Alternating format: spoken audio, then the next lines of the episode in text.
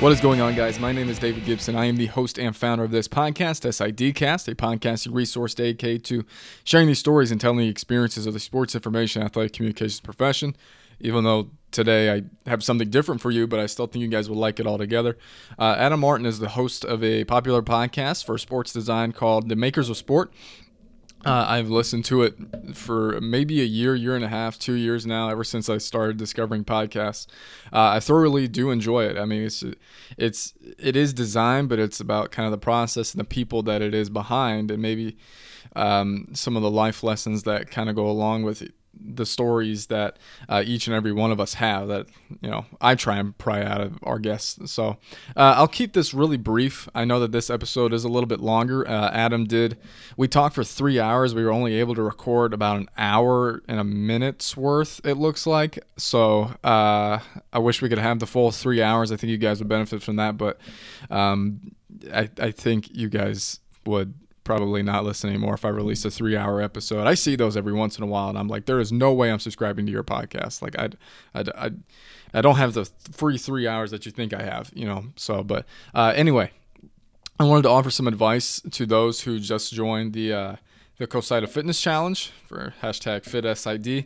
Um, and it's a lot of things that I just want to kind of express um, as far as mentalities and as far as uh, your progress goes. Um, I'm a former athlete. I was a 10Ker. Uh, I still run. I still work out three days a week uh, for my full body. Um, and I just had a couple of pieces of advice for you. Uh, one, it's going to be hard. Uh, but in the beginning, you're going to see a lot of improvement right off the bat. You're going to do things that uh, you haven't done in a really long time, maybe not quite your PR, but you're going to make bounds uh, right off the bat just just by getting out and doing it. Um, but after that happens, and I've been falling victim to this, but I've seen more and more people s- cease doing their exercise or doing their goals because they plateau. Um, plateauing is completely normal. Uh, in fact, if, if you quit while you plateau, it's like quitting on the five yard line. You're, you're so close to having a touchdown or having a breakthrough. Uh, I'll give you a, um, an example here. Uh, back squatting for me has always been kind of difficult. Uh, my prior best was 205, and I did that when I was 17. Now, I've been working out pretty heavily now for four months. Um, I didn't hit 205 until early March again. Um, and then I, I, stayed there. And it wasn't until last week that I was able to finally break through and hit 215, 225. Um, and now I'm kind of plateauing there. And, you know, we all have those thoughts, you know, am I really making the progress that I think I am? Um, just know that it's not immediate, but just stick with it. And it's the consistency that's key. Uh, if you say that you can't find any time for it you're going to have to make some time for it. If this is really what you want to do then you're going to have to make every single step to get there. You're going to have to plan the entire way which is completely fine and completely normal. Um, another thing when you physically get into the gym is to have something have a plan in mind. Um, and i know that this has nothing to do with anything about this show is about, but uh, I was just offering these these little pieces. But if you don't have a plan and you just go into the gym and say, I'm just gonna do whatever, um, you're kind of setting yourself up to fail. It's kind of like not studying in a way. Um, so if you can think of some other things, you can reach out to us on, on Twitter. Uh, reach out to my personal Twitter account if you have any questions. Uh, David Gibson underscore XC. But um, yeah, I just wanted to keep this brief, and I know that I've been rambling on for about four minutes now. Uh, so um, yeah, let's get to today's episode with Adam Martin of the Makers of Sport podcast. He also owns a small. Uh, it's a, it helped kind of rebrand uh, Transylvania University, which is a small Christian school um, in Lexington. So we'll talk about those process. We'll talk about perception. We'll talk about this design from his port uh, specific point of view. Uh, he did work with IMG Sports, IMG College, um, which is now IMG College. I can't think of the name of what it was before then, but uh, we will talk about that, how he inter, you know, intertwines with some SID work, how he works with SIDs, and all that and more. Um, if you haven't yet, I would like you to go over and subscribe to the show. You can rate and review it wherever you get your podcasts. Um, you can also email us anytime, sportsinfocast at gmail.com. Follow us on Facebook, follow us on Twitter at Sports Infocast on both of those. Now let's get to, to today's episode, guys. I know I've been, it's almost five minutes now, so I got to hurry get this up. So, uh, episode 70 of SIDcast with Adam Martin of the Makers of Sport podcast and how and why he came up with the idea to start his own podcast right here.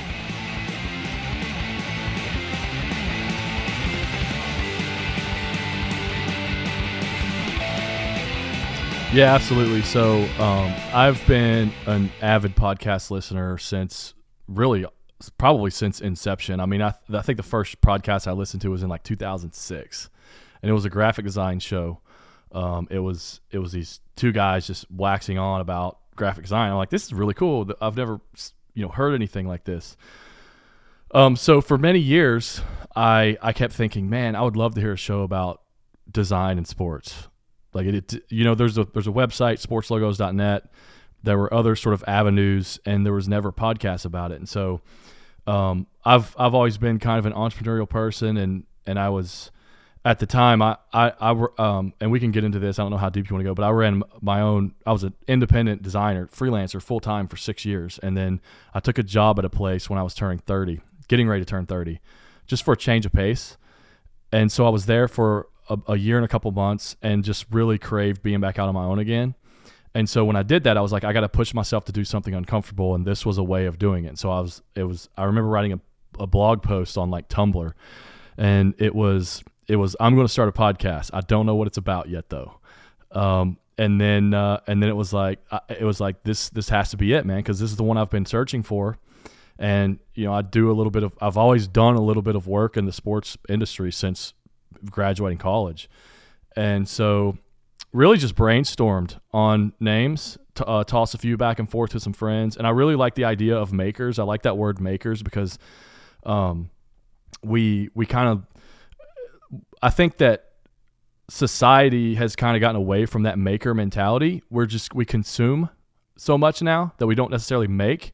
And it almost seems like makers are always the ones that are affecting culture or even just economics, right? So when you make, you are creating something tangible, whether that's digital or, or actually physical to put into the world that people can then consume. So uh, really like that. And then I think uh, after a while, makers of sport, I, I really like the the word sport uh, in, as opposed to sports. Like it just sounds, um, I don't know.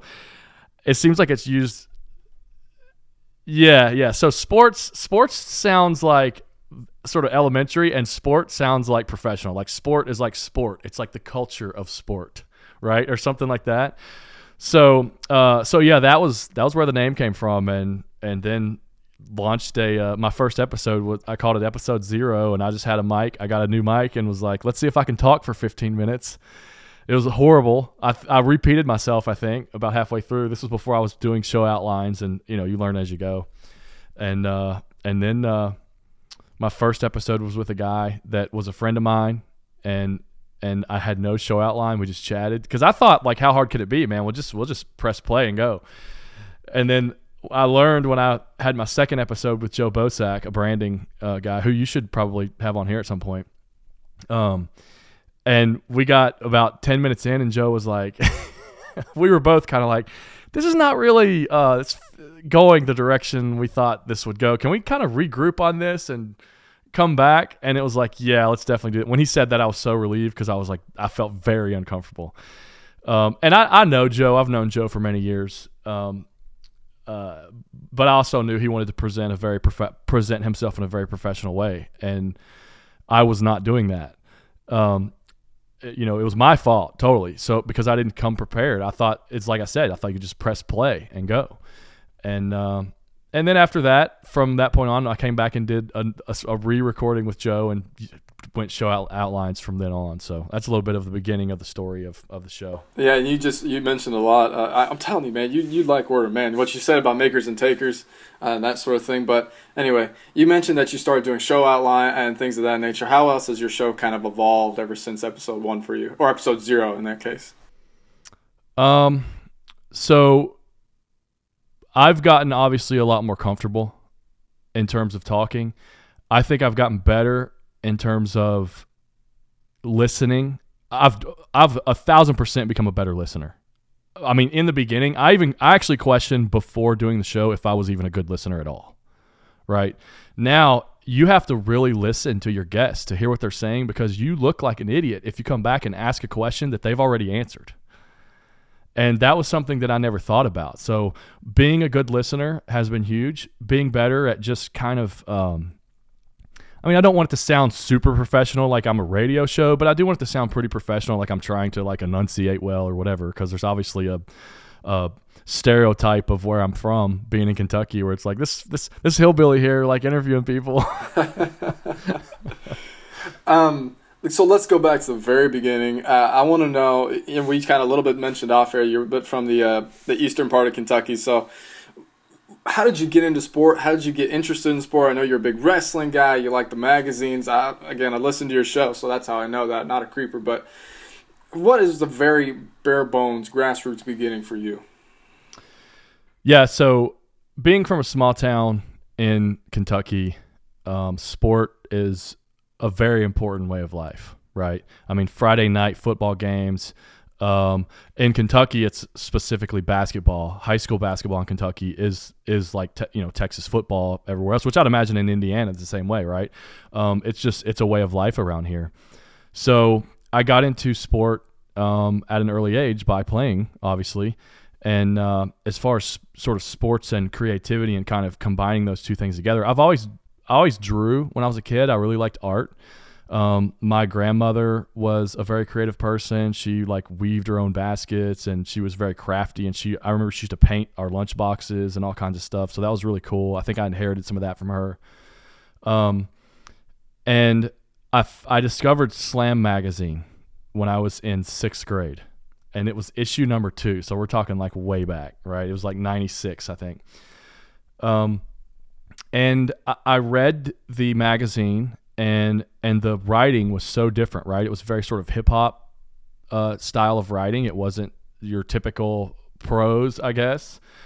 And and it was uh it really appealed to me man. I was like this is really cool. And and then the graphics were really interesting. I didn't know what that stuff was at the time but that sort of set me on a path that it planted a seed for me. And when I got to high school, I think Slam had put out an issue that had a um, a sneaker designer, and so for me, it was like being a high school basketball player. Um, I played three sports in high school, so I played soccer, basketball, and track and field. Um, but being a basketball first guy, like sneakers was just like a way of life, right? It was it was part of the culture, Jordans, whatever. Um, and so when I found out that there was an actual job called a sneaker designer, it was like this this is awesome, man, that you can combine these two things. So that's how I don't know how far you want me to go. I mean, I can go through college if you want me to. Yeah, go ahead. Yeah, so so I, I don't know if you remember the AND1 mixtapes. You can watch the whole thing on yeah, you can watch the whole thing now on uh, on YouTube, but AND1 had come out and they were doing these these sort of mixtapes and it was basketball. It was really just basketball and creativity. It was these street ball players and uh, New York at like Rucker Park, and these, and then they sort of went on these tours and stuff. But the artwork on the covers was like these illustrations, and it was so cool. Um, and uh, and and I I um I knew that I wanted to do something with with art and sports, and so when I went to school, my teacher, uh, my art teacher, uh, was uh, she was young, like I think she was. We were like one of her first classes, so she really connected. We were one of her first like uh, classes in terms of she was a fresh teacher out of college. So she connected really well with students, right? Because she was pretty young. And so she went to Eastern Kentucky University and majored in art. Uh, my mom had went to Eastern and uh, for an associate's degree. And so I was sort of destined to go there, I guess. And so that's where I chose and I picked art. And I didn't know what I was going to do. I mean, because sneaker design was industrial design technically is the track. They didn't have that there. And so I just chose art and I was like, well, we'll just see what happens. And then I met a baseball player, the first, like one of my first uh, sort of general ed art classes, the beginning studio classes. And he had come there and he was like, yeah, I wanted to be a sneaker designer too. And then they didn't have it here. But when I got recruited, um, they told me about this thing called graphic design. I met the professor and I was like, interesting. What is graphic design? It's got the word design in it. So it's got to be something and he was like yeah you, you, like make all these graphics and stuff and logos and packaging and and you can actually design sneakers you know, in some aspects of a sneaker, like the outside of it or whatever. So I was like, cool. So I went and checked it out and declared as a graphic design major like that week, I think. Awesome, cool. So um, I want to talk a little bit about. You mentioned that you were a freelancer for a while. Mm-hmm. Uh, what was the kind of decision making life? I mean, what was life like for you during that time? Uh, did you try? I mean, what what kind of projects did you take on as far as that was concerned? Yeah, so when I was a senior in college, I got an internship at a at a small advertising agency in Lexington, working on. Um, it was essentially like a, a a local businessman, wealthy guy, owned a couple car dealerships and a couple of restaurants, and he got sick of dealing with advertising agencies, so he started his own. And he had hired this graphic designer, um, this Japanese girl. Her name was Yoshika Azuma, and she was from Virginia Commonwealth University. And she, um, all of her classmates were at like MTV and all these incredible places, but Yoshi she was she was a bit hard to understand at during that time. Like her English was a little bit broken, so you had to be around her for a while. So I think that that maybe scared some people off in terms of hiring her. She was extremely extremely talented. So they had hired her as a graphic designer, and she needed help, and so I got an internship there working there. Um, when eventually she left, I, they couldn't hire me full time, so I got a job at a place called Host Communications, which is uh, before the time of some your older listeners will know what host communications was but essentially host communications was what img college is today um, host communications was a sports marketing and communications company they they did these little groups where you know you got like the big blue sports marketing group and all that their founder jim host is the one that brought sponsorship to the ncaa he's like in all these sports hall of fames and stuff like that that business model. Um, and so working there i designed like media guide covers and we had a bunch of editors that worked on the interiors of the media guides and we worked with we worked with SIDs we did schedule cards basically all the things that people are doing in house now. Um, and so while I was there I started freelancing for that agency at night moonlighting for them because they needed they couldn't hire me full time they're like we can still send you work so she left and I was at the time I worked at I, I graduated college in the spring of 05 started working at Host Communications in August of 05 and worked there until November of 06 and left in November. Uh, so a little bit over a year. And th- it's very cyclical. So things were coming back. You know, it's kind of like, I don't know if I want to really do this again. And so I was, um, at the time, my then girlfriend, now wife, we had been dating. Uh, I was young and I didn't really have any bills. uh, or you know anything crazy. So I was like, uh, why don't I try this? And her dad was actually a businessman, so he was. I, I I didn't know business people growing up. I mean, my parents like always worked places, and I didn't really know that was an option. And so he, talking to him, he kind of encouraged me a little bit and uh, helped me learn what an LLC was. Um, excuse me, some of those basics, and and I I quit. I mean, and and I didn't know what I was gonna. You know, I had that old work from the uh, agency that I was doing, but it certainly wasn't enough to, you know, for me to buy an engagement ring or whatever, right? Yeah, yeah, which yeah. was the, the, the soon to be plan. Um, so so I quit and uh, I basically uh, lived with my girlfriend and and just you know kind of did what I what I could, right? I mean, I think the first year I brought in like I didn't bring in a whole lot of money. It was like probably eighteen thousand dollars or something. But there was something about being out on your own that was interesting and and one and I was still interviewing at places. I mean, I was like trying. I was like, I'm I'm up for a job somewhere, right? So so I'd go interview and then maybe wouldn't get the job or would get edged out by someone, and and then one year turned into six years. Like it was it was almost like it just happened. And then I think maybe like after year three, I was like, this is like a viable thing, right? Because my income kept going up. So um. So throughout that six years, we actually had um, we got married and we had two kids. And so I never really had that fear of not having a job when you have a kid or when you get married like it just wasn't there because I was already out in in the wild, right? So so there was a little bit of uh um I don't want to say courage. Like there was it was a little bit of it was a mix of courage and stupidity, sort of blissful ignorance, I guess.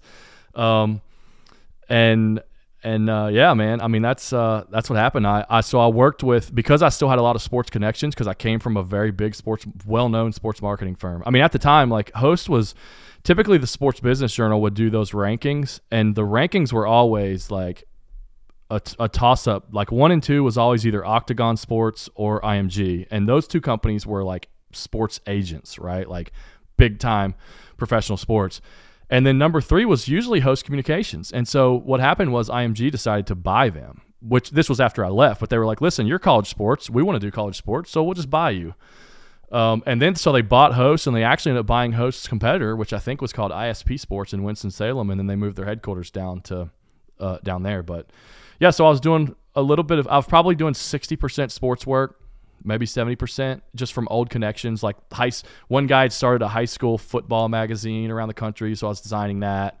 Um, uh, doing work for my alma mater, uh, Eastern Kentucky University. I was doing a little bit of work for them, and then I was still doing like the car ads and stuff like that. You know, so nothing spectacular, and and things started to grow, and I'd get a website here and there. I kind of started dabbling in the web because when I was at Host, I actually wanted to learn more about designing for the web, and so towards the end of my time there, I, I would go down to the interactive group a couple days a week and learn and, and help them design websites. Um, so yeah, I was doing, and then when I was uh, 29, six years in, um, pretty much exactly. I mean, that that November, I got approached by because I started my LLC in like November 06 or December December 06. And um, I got approached by a guy who I'd known locally in the in the Lexington area who ran a little uh, tech software development company, and he was like, "Hey, why don't you come on?" They had had a designer leave, and his partner was their creative director, and he wanted to kind of move on into a more of a more business role because he was getting burnt out.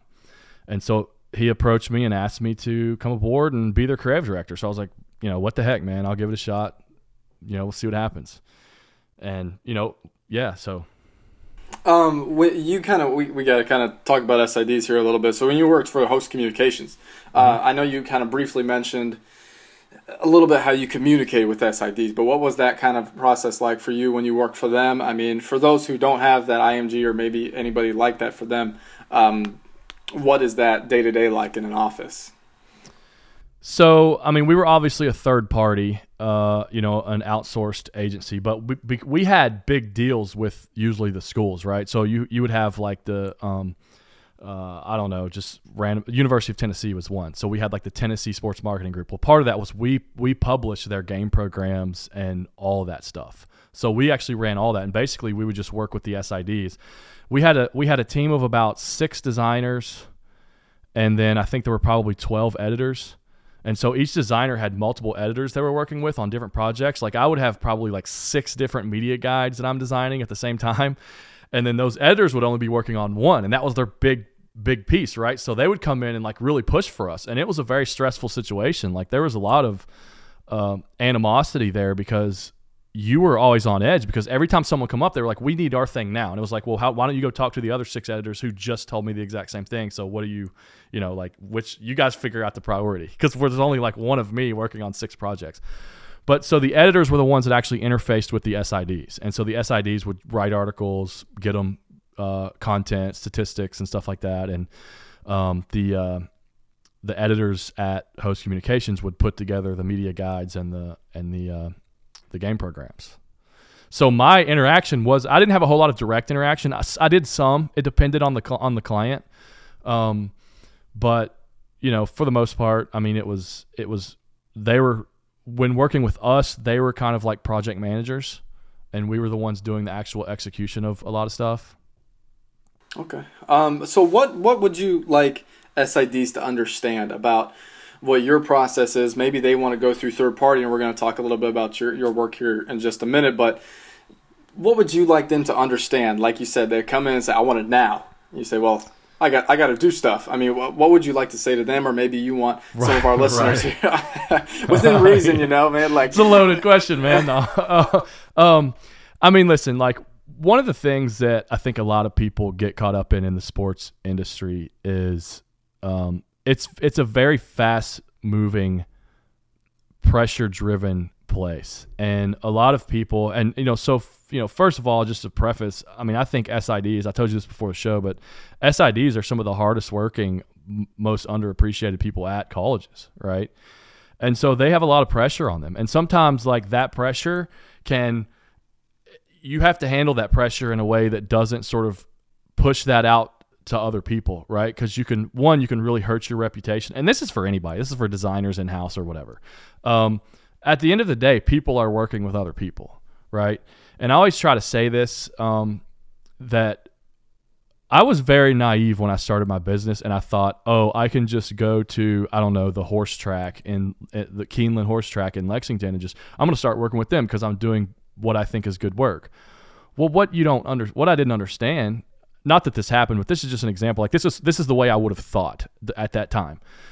Um, the agency that was doing stuff for that horse track, the owner of the agency had like a 30, 40 year relationship with those people, right? I mean, he'd been there. He owns horses. Like he you're not going to go in on the merit of your work and still clients. Like it just it's very rare that that happens. A lot of people don't understand that that it's about relationships. So I think if you keep relationship and sort of like that human element at the at the forefront of what you do, you can even when things are tough, you can have it's okay to have the conversation like, look, man, we have a hard deadline here and we got to get this done. And you know, I can tell you that a lot of creative people will be willing to go the extra mile if you approach them that way as opposed to the forceful like this has to be done or you're out, right? And I think it's like that with anything, you know, like sometimes this industry, like you don't get into either one of these industries without understanding that there are deadlines right? Like I, I knew that the graphic design or advertising or whatever was ever going to be a nine to five thing. You know, sometimes you're going to be able to get off because things are, are are slow, and then sometimes you're going to have to work crazy hours. That's just part of it. But that's the path that we all chose. Um, you mentioned that you guys kind of did the the schedule cards, and I know you made some schedule posters for EKU. Um. How does it make you feel as a creative person, a person that, that, that does that for a living, that a lot of that's taken care of in house with the SID stuff uh, that we already have to have on top of it. Um, so we're kind of in a weird stage. Like, used to be, um, there were a lot of like outside designers that did a lot of this work. Um, one, you, EKU was a really unique scenario for me because I went there, so I cared a lot about that university. I mean, I met my wife there, some of my best friends there. The photographer that I worked with there was incredible. And we, we're great friends. I mean, I talk to him almost every day now. Now he's a freelancer, and we actually have done some work for. Uh, it's funny, I actually listened to one of your shows. I confused myself, but I was listening to the show with uh, the Maryville Saints, and I was like, I was like, oh, I've worked with them. And then I started listening, and he started talking about St. Louis, and I was like, no, wait a second, I worked for, um, no, uh, Marymount. I was like, I work for the Marymount Saints, not the Maryville Saints. Like, come on, but me and me and Chris, the photographer, worked with them. But you know, we would get to we would go in and and he had a he we we really played off each other really well. He had my vision. He knew what my vision was, and I knew what he could do, and so we really were able to go those those relationships. It's it's sort of like that's the through line. You find these relationships, and um, I worked with uh, a lady named Kara Covart, who now is at the Indi- Indian Indiana Sports Commission. I think is what the place is called. But she, uh, she would she kind of just gave us free reign because for her it was like one thing off her plate, right? Like you guys are going to do it, and you're going to care about it, and and that's great. Like we just need to make sure we have this player, this player, and this player on that. The one thing that was unfortunate was the football coach wanted every senior on the poster. Um, so it was like, come on, man, this is this is brutal. Um, but you know, so a lot of, but then they had like other other areas where like uh, a former EKU, a lot of it was just old relationships, right? So there was a former, I think, EKU person that worked at a some print shop somewhere, and they just did their schedule cards for free for like a sponsorship, right? So they just designed those there. Even though I'd always push for like we got to have a cohesion here, you know, some things, some battles you're just not going to win, right? Absolutely. Um, so say that you kind of mentioned this. I'm kind of interested to know. Say that somebody comes to you, approaches you, and says, "I need some work done." Uh, they're an SID, maybe athletic communications, AD, what have you. Um, is it good that they give you free reign, or would a designer like a little bit more direction? Uh, and, if you would like direction, what what are some things that you kind of need from those SIDs and those departments? So my theory on this has changed over the years. Uh, initially, it was always let me have free reign. Um, but then what happens is I think design is about constraint, and if you don't have constraint, you sort of like don't have anywhere to go, right? So you get stuck. Um, just like what is this for? What's the purpose of this thing? Uh, you know, for football, I always I always wanted to come up with taglines and really kind of do campaign type stuff, but our the coaches there were really like, we just want to put the word football on there and whatever. So it's like, well, then let's make the design cool at least, you know, like. Um, but I think if if uh, I, I really think that it's it's good to have a goal that you can tell a creative person that this is this is this is our purpose with this, right? Like we are trying to. Here's a senior that is getting ready to score, you know, 1,500 points. Um, and so we're, we're going to do a poster, we're going to do a campaign on this. And so if they know that purpose, then I think you can give them free reign with like the actual visual execution of it. Or, you know, you may have, um, uh, I talk, I use, I often use the, the term visual language in, in my show, um, which is just really kind of creating like a, a visual theme right? Like a visual kind of like a brand. Like you can look at all these things, even though one's a poster, one's a schedule card, one's, you know, Instagram posts. There's a cohesion to it, right? So we all know that it's a part of the same thing, right? Same campaign. So if you even have a campaign where like we would like this to stick within this campaign aesthetic, I think that would be fine too. But I do think in general, if you just say do whatever you want, you're kind of setting that up for a failure in terms of you're relying on subjective things and it's very hard to hit it's very hard to come to a similar place when you're relying on subjectivity because the things that are aesthetically pleasing to me might not be aesthetically pleasing to you and might not be aesthetically pleasing to the coach right? So i think having the goal gets you you know you're still going to have some things where you're going to have to agree on aesthetics but you sort of have a a, a general target yeah, let's talk about that aesthetics there for a minute. And I want to talk about uh, we're going to kind of intertwine it with your creative process. Mm-hmm. Um, you had a, a, guest on your show, and everybody kind of familiar with him. I feel like Jeremy Darlow. Um, yep. Kind of lines down brands win championships. It's over on my nightstand. Mm-hmm. So, what kind of things as far as aesthetics? Because Because in the book that he does mention, you got to take your audience and everything. How much of that do you kind of truly intertwine with? The creative process and maybe some storytelling and maybe the perception of your university as a whole?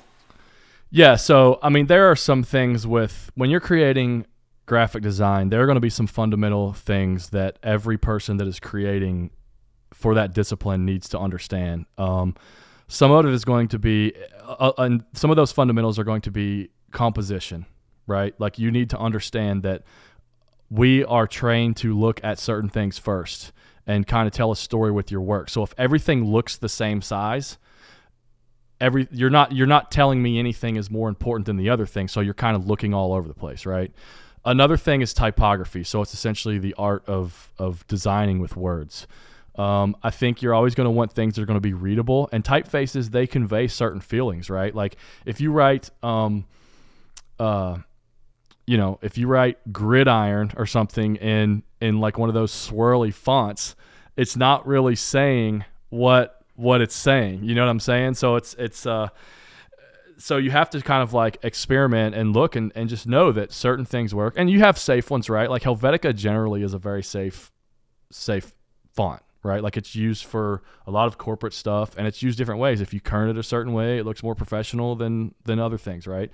Um, so you want to try to hit those. Those are going to be things that are that are inarguable, right? Um, in terms of aesthetics. So it's like, listen, this this font choice, and that's this is how you talk about your work too. You have to explain that your cho- the reason for your choices, because if you don't, as a as a as as an art director, someone that looks at other designers' works and says, um, uh, well, I'll give an example of this. So I actually, when I went and worked for that company that I told you about, I took my clients there. Um, that was part of my agreement. So I took my clients there, and we were working on something. And there was a girl who who wanted to design one of these these posters, um, one of the the Eastern Kentucky University posters, and it was like a non-revenue sports poster. It was the first time that we were doing that. Like you know, softball wasn't get, getting their own poster. It was going to be like spring sports, right? Because of budget cuts and stuff. So she designed like this incredible incredible art piece. Um, and it was all geared around this this male golfer who had his who had a swing back. And first of all, this girl's a great designer, great person, love her to death. Um, sh- sh- this is where you see design and art direction come into play. So the the design was great, right? Like the execution of this of the design was great. The art direction was bad because the art direction because the strategy of this piece, art direction and creative direction are about strategy. There's it's strategic stuff right? It's not actual execution of work. So from a um, so when you look at the the actual programs that were listed, the most successful program on this particular poster was like women's volleyball. So if you're a coach and this circulates to the coaches, you're saying why is men's golf bigger than us? They haven't done anything, right? So so I I kind of go through an exercise with her and say, and I tell her that I'm like, I don't think that that's going to work. It looks incredible. It's incredible design, but it's just not. It's not going to work. It's not going to fly. And she's like, Well, I feel like I should be able to sell it. And I'm like, You can try to sell it. I, I, you know, commend you for that. You know, like you should totally try to sell it. But I'm just telling you, having worked with these people for a long time, this is not going to work. But please, by all means, try to sell it, right? And it's like, and and what what I said was right because I knew how they thought. Like there was a strategy involved in all of this stuff, and it just wasn't. It wasn't good. They don't look at how good some. A lot of times people don't look at how good something is, especially these coaches, right? Like coaches, a lot of times aren't looking at like how good something is. The thing that they see is that one of the players is missing, right? Like it could be the the uh, the most the coolest Photoshop in the world, right? That's totally unreplicable by anybody. But it's like, you know, some senior that never sees the field is not on there and it was an oversight and it's like you got to change the whole thing because of it. So it's like good design bad art direction right? If that makes any sense. Yeah um, I, I, want to talk about kind of your work and i want to talk about some of the business stuff but we'll get to that later a little bit off mm-hmm. air even. Um, rebranding branding in general. Uh, we've talked about this before several times on this show but we've always talked about it with the people on the other side with our mm-hmm. side. I want to know right. from your guys' side and for example you just did transy um, mm-hmm how much freedom were you given with that? Because that's very, I mean, we've used the word creative, but that's pretty creative to think like Transylvania. You know, yes. that's an actual region. Yeah, Vampires, so, you know, that's so this is. Uh, I, I've got so many stories on this one, man, and this is this is a case of where strategy might have been bad before. But first of all, just to give a shout out to the, there were two women who led that initiative. One was the athletic director, Holly Sheilley, and the other one was Michelle Sparks, and she was the vice president of communications. And I used to work with Michelle when she was at the University of Kentucky. She was in like the School of Business, so I'd done some sort of just institutional work for her. So she comes over, and Michelle is a very visionary and bold person. And Transylvania University is a university that was founded in the 1700s in in downtown Lexington. It's very old, and it has a very the like the the alumni are, um, you know, like uh, Mary Todd Lincoln, Abraham Lincoln's wife, and like Jefferson Davis, the president of the Confederacy, and like uh, just all these historical figures. Um, and so people really pride themselves on going there. Um, and so it, Transylvania University was around 100 years before Transylvania in the Dracula novel, right? So so basically they conduct all this research and so transy they call themselves transy, right? Like that's that is there were there are some coaches that don't like that just because of like the sort of like uh, I guess muddying of the word like I guess some people assume that like you could be like transgender or something or whatever, right? And so so the re- but the research was that like listen, the students there are some brands that you don't own, right? Like you don't create you can say what you are, but your brand is really who everyone else says you are right? Like you you just try to influence it in some way. So with them it was like you can't change transy. That was student created. That was community created. Like they own that and they're always going to call it transy. So that's one thing that you have unique, right? Like you it's like Mizzou, right? Like I love Mizzou when they put that on their uniforms because like nobody has that, right? How many people have MU, right? How many people have TU, right? You have this unique thing. So so basically, um, so the the original strategy was and and I didn't do the research was provided to me, right? And so so part of the research was that we don't want a Daniel Boone type character as our ma- first of all, the school had never had an official mascot. Um, it was always uh, you know they just use like a T, and then like they had a guy that dressed up like one the one of the former legendary older basketball coaches created this guy uh, uh, Pepe the Pioneer, who just was a ma- was an unofficial mascot that would come to games. Well, a lot of people thought that was a mascot, but it never was the official mascot. It was never adopted by the school. So um, so they're like, we want a mascot, and we don't want it to be. We want to embody the pioneer, but we don't want it to be a a Daniel Boone, you know, pioneer, right? So the original research which I presented was all right, here are three animals that pioneered this. First of all, we did these questionnaires, we sent them out like, can a pioneer be represented by a non human character, right? Like Crim- Alabama has the Crimson Tide, but they have like uh, Big Al, the elephant, right? But there's a story behind it. Um, so, can we find a story? Uh, and then at this time, they were like, we don't want anything to do with bats, right? Like we just we don't want anything to do with bats because bats are we don't. There was a almost like a. Some people wanted to pursue it, but some people were like they they don't like having to explain that, even though it's something that you're to have to explain no matter what. It's like we feel like it kind of muddies. Like we're press we consider ourselves a prestigious university, and we t- you associate with that. It's like you know whatever. Um, so the first the first bit of research was three animals that pioneered the state of Kentucky. One was um, a an elk, um, and another one was a bison, and another one was a gray wolf. And so the I thought the bison was actually pretty incredible because it's it's um, Daniel Boone actually wrote a bill in like the 1800s, sort of limiting the the uh, um, limiting hunting on bison, right? Because they were becoming extinct. So there was like a story you could tell with that. And also, if you think about a Division three athlete, um, first of all, tr- uh, Kentucky, you know, just like Indiana, gets four seasons, right? I mean, we have extreme heat and extreme cold, right? So like a bison can exist in all four seasons, right? From a um, from that aspect, it's a pack animal, so it's a team oriented animal, right?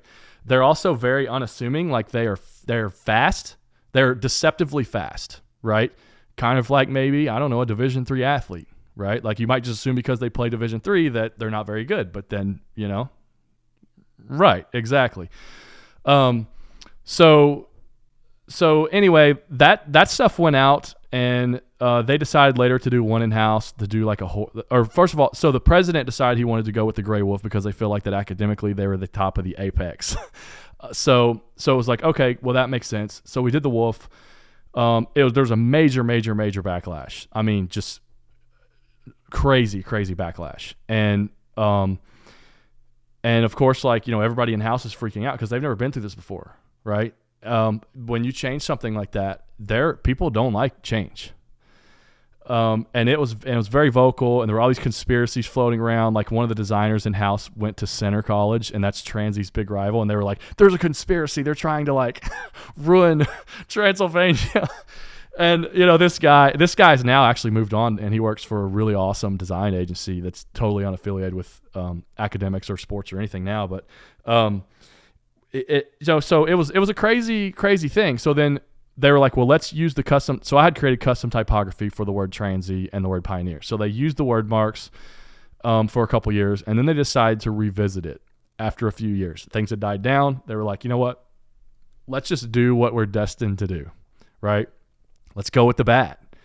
And so, you know, there was a little bit of backlash, but um, and and you know, at that point, you're over some of the hard feelings behind everything. I mean, it's it's you know, it hurts, man, when you see stuff go out and people are like, this is trash, you know, like, and it's like, but you also have to kind of like realize that they're not talking about you as a person. To them, they see this anonymous thing that they think some agency got paid hundreds of thousands of dollars to do or whatever, right? And what they don't understand is there's like people in house that this is their livelihood, and then there's like a little small shop like myself who gets paid like a, a little bit to do this. And so, um, so we did the bat, but what happened was we found over time, there was actually this professor, um, and uh, Constantine um, Rafinesque, I think was his name. And so he was a professor, and he was very obsessed with bats. And he actually named a bat. It's called Raffy. It's called uh, Raffy's big-eared bat. It's a bat that's in this region, right? So we were like, this is perfect. Let's write this story and let's just let's just embrace it and go with it. So we did that, and then you know, granted, some people were like, now no one's going to take us serious, but it to me it was like listen, you're actually embracing a sense of humor because at the end of the day, athletics apparel is for be, to be sold, right? Like you're trying to sell merchandise. And so like we, we're getting people, you know, I was seeing uh, messages from people that were like, didn't even go to Transylvania. They're like, I totally want to buy this now. Right. So like it's a total brand recognition thing. Like, yeah, when I have a buddy that played basketball there and he talked about going out, uh, out West, uh, you know, in California to some conference or something. He's, he's in film, filmmaking now doing like he actually shoots like country music videos and stuff in Nashville. And he was wearing a, a trans a Transylvania basketball shirt, and someone was like, "I will buy that shirt from you right now, like off your back."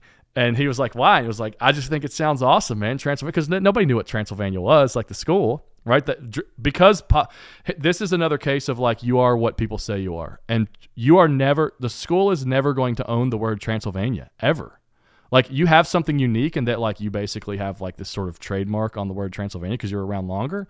But like the word Transylvania is so in pop culture now that like Transylvania is Dracula, you know, castle, right? Like it, that's what it is. Like you can't change that no matter what you say. So you might as well just embrace it, have a sense of humor about it, and let's just go with it.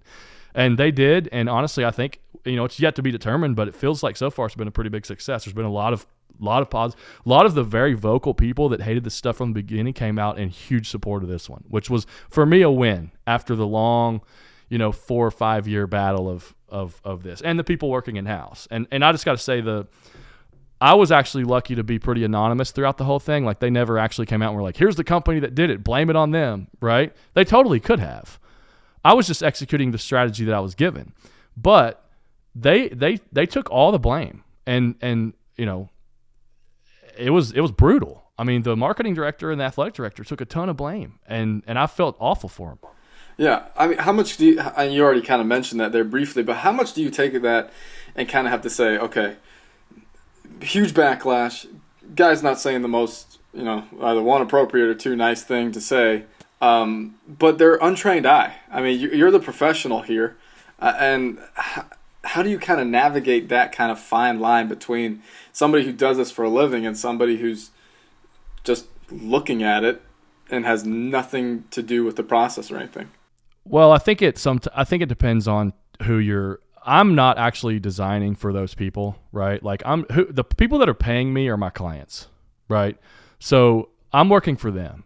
And they they choose to bring in i can make suggestions right like hey i think i think you should bring in some non-student athletes just to get some perspective but if they don't choose to do that that's on that's on them man like that's what they um they, they and i go i trust them I, if that's what they believe is right then that's totally right so um for me i just don't after you know having done this stuff for so long i don't really I guess care that much when I have like a troll come out and say this is crap. Uh, mine here's one I did you know on my own or what like this happens all the time in the design industry and it drives me nuts. Like I mean I'm very good friends with people that do very high profile work in design like Joe Bosack who I mentioned. You know he get he got he's gotten like death threats for changing a like a mid-major school's identity and it's like this is just absolute insanity and a lot of it has to do with the social media era right i mean it's just you just have people that are faceless behind a computer but then sometimes if you just talk to them like it's actually they got other things going on, man. I mean, and that's we we kind of talked about that before the show. But so, if you're if you're going online and you're just taking out your anger on stuff, then you got a lot more happening with you then And I've actually heard stories about some people where they just comment and say, "Man, I'm sorry for what's going on in your life, but." You know, I hope that things get better. And then the person like DMs them and they're, they're like, "Oh, like my wife just died or whatever," and like I'm just, I'm totally just. I think that happens like, to Adam Amin a lot for whatever okay. reason. He he he uh, replies a lot of things, or that, or Kirk Herbstreit, or some big college football broadcaster always replies yeah. like that. They're like, uh, yeah, sorry for what's going on, man, but calm down. Right, right. But um, I want to know kind of a little bit more about what it, what it is on the business side, mm-hmm. um, as far as running your own company. Uh, having your own podcast? I mean, what's it like getting clients, recruiting? Can you kind of give? I know that's kind of a lot, but like, can you kind of give an overarching kind of look through the glass as as how it is at an art uh, company? Yeah. So, um, so I mean, I think when you become a designer, you a lot of times it's someone that was already a creative person, right? And they've kind of found that calling.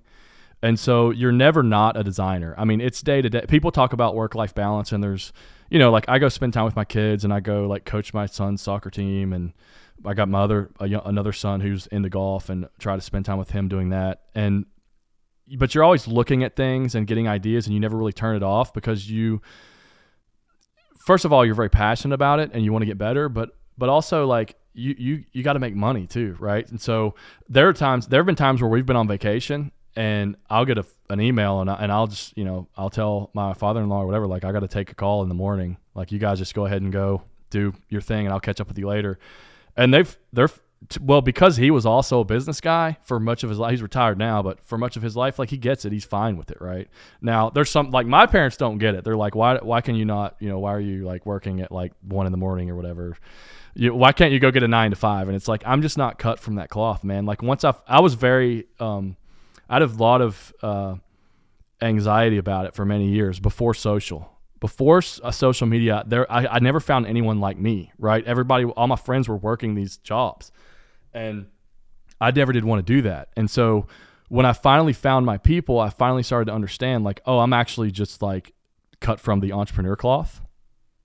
And and there are people that are cut from that cloth and it's totally fine. We kind of get a thrill of of this sort of chase, right? And and I remember actually, so when I took that job for a year and a couple months that I discussed when I was turning thirty, I actually hit a point about halfway through where I started to become very depressed, uh, have a, a lot of these weird, just almost becoming like a troll, like really kind of like self sabotaging. Like I almost wanted to sabotage my career because I was like, I don't want to be here. And it had nothing to do with the people, but it had everything to do with like, I felt like I sort of lost my purpose um, because I was building something for someone else. I was building someone else's idea, and but at the same time, this guy was an entrepreneur I'd known for a long time, and we would still have those conversations. But like my fire for entrepreneurship wasn't there because I didn't have anything I was building. He was still building his thing. I just happened to be working in it, right? So, um, you know, I mean, it's a grind, and and honestly, like it's it's feast or famine. Like I've I've there's been clients where, you know, I mean, the ideal scenario is you want to try to get on some type of retainer, right? So you can get like some steady flow of work. And honestly, like my best relationships have come when, because I just don't have a desire to grow like a big agency. I just don't want that kind of anxiety um, or that kind of pressure. I, I actually collaborate with people. So I work with web developers. When I'm working on something, I'll bring on a programmer and do something. Or if there's a specific style of illustration I want, I'll bring on someone. Like even in like the Transylvania job, like you know there were there were other illustrators that could do a particular style of work that I couldn't do. That I was like, hey man, I need you to throw in some concepts. Like I'll pay you for them. Um, that's where the creative direction aspect comes in. Like I've got a grip on the overall strategy and the direction we need to go, but sometimes like my visual aesthetic is not something those there are certain people that do one thing and they do it very very well right? Um, and so i like to just have a grasp on a lot of different things and that's where the entrepreneurship thing comes in. I, I, I have a very hard time sometimes just even calling myself a designer even though that's what my degree's in and that's the through line and everything that i do but i also love podcasting and i've started to develop a love of writing. And and you know one day i wouldn't mind dabbling into filmmaking or documentaries or something right? And so i think just having that creative bone inside me um, and then really understanding that you can make money with creativity too and there's nothing wrong with it. You don't have to apologize for asking for money for something right? And that's just that's something that you just have to learn over time. Yeah uh, i know that in one of your most recent episodes with chris Do, uh, he mentioned a lot how I think he they the staff that at the college he was working at caught somebody cheating, and, and he was like, "We shouldn't be, you know, degrading this kid." He found somebody who, you know, he found the people to make the project work. Yeah, uh, it's, it's, it's, interesting, interesting story. So I wouldn't even, I, am not even sure I would call it cheating. I think that's where they were, de- that's what they were debating over. Is this cheating or is it not cheating? Right. So like what happened was, so Art Center is a very, very popular uh, design and art school in Cal- in California. A lot of their alumni go and work at Apple and these incredible places. So Chris Do is uh, owns a motion design uh, animation studio called Blind, and so Chris was an adjunct professor there. Chris is also a creative director. Chris is a business guy. Like Chris is like um, he, he believes in bringing people on that are better than him at certain things, and just being that team leader to put together those pieces to create to create incredible work. So what happened was there was a kid that was going there and they were building out these campaigns, I guess, in one of their classes. Well, this kid had like put together this strategy, and this was the route he wanted to go, and he designed all this stuff. But then it was like there was this one style of illustration that he just couldn't nail down. So he was like, I'm going to hire this other kid to do it. Right. So he hired someone else to do the illustration, which was really just one piece of the thing. But the, the professors, the sort of like old school professor mentality was that like, this is, this is cheating. This is crazy. And so Chris Do actually coming from a studio was like, what if this kid's strength is actually being an art director? Like what if what if this kid's strength is maybe not execution, but maybe it's finding the right pieces to the puzzle and putting it together for the work, right? And so it was it was just an it was an interesting debate, and and I, uh, you know, I enjoyed hearing his perspective on that, and you know, there was a point in time where I I, I felt like I was cheating if I didn't create everything. Like if I was designing a website and I didn't create every single icon on the page, then I felt like that I was cheating, right? And then eventually it's like we live in an era now where you can find icon sets and it's like if you find the one that appeals to the aesthetic you're designing for it's like why would you recreate that stuff just buy the icon set grab the facebook icons and throw them in the bottom or, or the, the email icon or whatever and use them you know it's like there's no point in recreating it because you're probably going to just recreate what they've already done and then you're like copyright infringement or something um, I got one last question about your business mm-hmm. before we have to move on.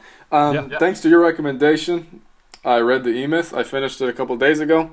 I want to know how you kind of balance out the three kind of people that are inside a business owner the the technician being one, the designer, two being a manager, being the art director, and three being the entrepreneur. How do you kind of balance all those? Um, so that's one of those things where like I just don't think that I've figured it out yet, honestly. I mean, I struggle, man. Some days I'm like, I just want to sit down and make, and I wish someone else would go sell work, right? And and some of that has to do with my personality. I, am an ENFP on the uh, which is kind of like an introverted extrovert. Like I'm totally fine in social situations and I can get along fine, but then I need a lot of time to regroup afterwards. Um, and and it, and this is where the podcast comes in too, because like sometimes I'll be like, I don't want to do this, I don't feel like talking to anybody, and then I'll do the show and I'll be energized afterwards. Right, but you know, as far as uh, balancing those things, I, it's a hard answer, man. I like I just read that book, so I just I haven't figured it out yet. And and I've been doing this now. I mean, for you know, 2006 was when I started my company. So and I kept it open. When I was at that company, I kept it open and would take on like a job here and there. So I mean, it's it's even though I wasn't like high velocity, um, it's still been open for that that amount of time. So, you know, I'm still trying to figure it out. And so, and you know, and even some days I'm like, I want to grow this thing and and I want to get you know, have like, you know, 10 to 15 people and have designers, and then I'll just sit back and do the business stuff. Um, and then I start feeling, and then I start thinking about that scenario, and I start getting like anxiety, thinking like, yeah, but then you're going to bring on people that are going to be like, why are we working for you? Like, could like my thoughts when I was at, but you know, different personalities. Some people are just like they want to go work. I know people that are. I know a guy who was a designer from EKU, and he went to YouTube, and all he did was just make icons every day. I mean, to me, that sounds like a factory job right? It's just like you do the same motion every day, same stuff every day. But he liked it. But that's just what he wanted to do.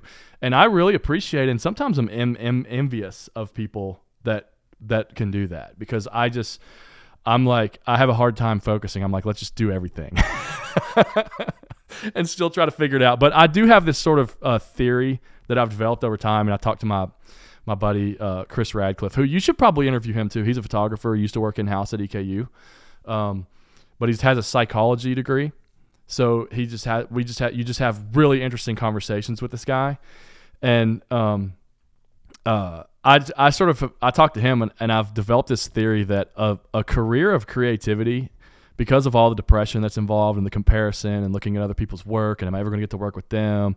And then you get one client and you're like well that was cool but now I'm in, now I want that next big one right? It was like you know when I worked with uh, um, some of that, you know, coming out of college, getting to work with some very, very big brands like the NCAA and, you know, Final Four programs and a little bit of stuff with Nike at that time and all this stuff. Like, I really, it's almost like you set the bar way too high and you're like, everything else sucks after that in a weird way, right?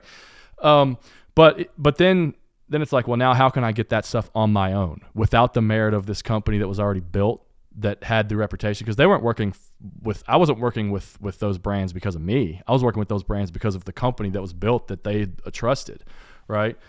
So, but you're still always going to have that mentality of oh, I just did a job for the PGA Tour, and now I want to do a job for something bigger, right? And it's if you if you don't if you put all your sort of eggs in that basket, I think you're just never going to be happy. And so, um, I think a, a career that is creative focused is basically just like lasting until the end. Like until your dying day, you just created your whole life, right? Like you just created stuff. Um, that's that's success for me. That's success in creativity. Awesome, cool. Uh, well, we got to move on to some fun questions I'd like to ask, and I have yeah, to kind of sure. abridge these because I uh, you're not sports information director, and a lot of them are kind of directed that way. So, uh, but anyway, first one I have for you, Adam, is one thing you give one piece of advice you give to let's let's let's kind of gear it towards a student going into the creative profession. Okay, so if you're a student and you're getting ready to graduate, you're trying to get into the creative profession profession. I think that one thing I'm seeing a lot of these days that I disagree with, and, and I get it, there's like a weird little bit of ego in everyone. Don't pretend like you know everything because you don't, right? And so senior people know that you don't know everything. I mean, you're not be really being judged when you come out of school on like the stuff that you're making, right? We're, you're kind of being judged on like what's your potential, right? Because we know that you're not that great yet. You you you haven't been in it long enough. You're still you're still working hard. So don't come out like I've done all this stuff for Bleacher Report and now I'm like, you know, whatever. I mean, I see I see Twitter accounts with like 15 year olds and they're claiming they have like five years experience and stuff. And it's just like, come on, man. This is be humble. That's huge. Be humble. Be willing to learn. I think you just have to be hungry and willing to learn. That's that's the biggest part of advice. Like if you go in acting like you know everything, you're always going to clash with people. Um, what's one thing you're interested in to learn more about in your profession? Mm. Yeah, so actually, I'm I'm kind of uh, I've kind of been getting interested in this whole motion train that's happening, the animation aspect of sports. I think it's cool, um, and and I, uh, you know, we were talking. I can't remember if it was we were recording yet, but we were talking a little bit about Black Panther and some of the Marvel movies and that sort of surreal cinema 4D um, motion and animation worlds. Like that stuff is cool, and and I would love to pursue that. I've I've sort of always had this thing where this mentality where I'm like, in another life, I would be this. And that's kind of like one of those things for me right now. I also would wouldn't mind like eventually getting into doc, like I said, documentary filmmaking or something. Um, I think those are really cool, and I think it's cool. To, some of that comes with like the idea of like the podcast of telling stories, and and to me, it's it's very interesting. So I just like to expand maybe uh, the the disciplines of creativity that I'm in, not necessarily do anything not creative. You know, do something different. I just want to expand on the disciplines of creativity. Yeah, awesome. Uh, next time someone's in the Lexington area, what's your restaurant or bar recommendation? Mm, yeah, these are these are always good ones, man, because there's always a lot popping up. Um, so there's a place that I love called Maria's Kitchen, which is a. I'll give you two places. This one's kind of. It, this was started as like a little little taco stand, and it was you know authentic Mexican food. And I remember I, when I used to go there, I was like the one one of the only white guys there, one of the only one of the only gringos there, right? And then somebody put it on Foursquare. and then like and then it like it started it started getting bigger and i'm like well man this sucks because like eventually they're just gonna like i don't want them to turn into like you know the the the typical mexican food we have that's geared towards americans right? I still want it to be authentic mexican food. Place called maria's kitchen. Love that place. Um, there's another place that's like a staple in lexington. It's just kind of like home cooking southern fried food. It's called ramsey's. Uh, it's a it's a Ramsey's diner. I, I would definitely recommend going to that place. And then there's there's a if you're if you're into beer drinking and, and, craft beer and all that stuff, there's quite a quite a few craft breweries that have popped up around Lexington. One of my favorites is a place called Country Boy. Um, and then the, and that was one of the originals, and they just kind of experiment with things. And then I also I'm I got into craft beer from a place called West Six Brewery, which is on West Sixth Sixth Street in Lexington. It's in an old, if you remember Rainbow Bread like the bread that was the brand. It's in an old Rainbow Bread factory, and they uh it was the first craft brewery in Lexington. And so I sort of forced myself I didn't like IPAs at the time, but I forced myself to drink them because I wanted to sort of like, you know, drink local. And um and now now I love IPAs. But what's cool about that place is they actually have this whole ecosystem where they have this seafood place in there. And it's like um the fish feed on the barley from the beer and then like they it's like this weird cyclical thing of like we then eat the fish and then it's like it's it's it's just a cool cool idea and it's one of the first breweries in Lexington so it's definitely a place to, worth checking out. Uh, if anybody had any questions with you, maybe want to connect with you, uh, what would be the best way to do it? Yeah, so the best way to do it would just be um, my personal Twitter account um, is at T Adam Martin. So T is for my first name, which is Timothy. Um, and and you can pretty much get to anywhere from there. I mean, I have my other like Makers of Sport is linked there and stuff like that. So if you have questions, hit me up. If not, just say hi. I, I love meeting new people and talking to people. Awesome. Um, and give a shout out to your show real quick because I want more people to listen to that. Yeah, absolutely. So my show is called Makers of Sport, and it's it's a show about the intersection of creativity and sport. So guests include in-house designers. There's been a lot of designers just because I am a designer, but it's not necessarily design uh, only show. Um, some of it is about creative business. Uh, some of it is about uh, people that just have interesting projects. Uh, I interviewed a girl named Bethany Heck, who was at the time a designer. Now she's director of design for Medium, the the blog writing platform. But at the time, she was a designer at Microsoft, and she redesigned the baseball scorebook. Um, has a has a brand called the Eephus League. So sometimes it's about sports, creative sports related projects, but it could also be just about the creative industry and sport in general. So that's called Makers of Sport, and you can get there by going to makersofsport.com. Awesome. Thanks, Adam, for coming on. Yeah, I really appreciate it, man.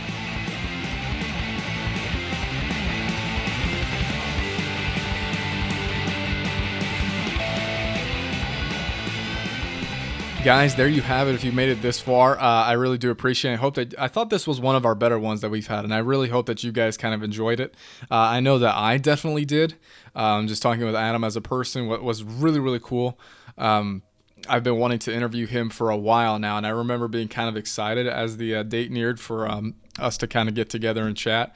Uh, and I, I, was not disappointed. So I hope that you all took a lot of out of that episode. Uh, just know that we will be back next week with Danny Day of the uh, Corbin Warriors. So be sure to stick around for that. And remember that you can follow us anytime on social media at Sports Infocast on Twitter and Facebook. Be sure to subscribe to the show and be sure to hit the rating and review button. Uh, it just takes a couple seconds to give us a one star or a five star or, or what what have you, just leaving a sentence or two as a review. Uh, a lot of that stuff goes a long way, and it really, really does appreciate so that we can reach out to more SIDs and tell more stories and share more uh, of the things that kind of make SIDs tick. So just to kind of better and fine tune the profession as it already is. So uh, anyway, guys, thank you all for listening.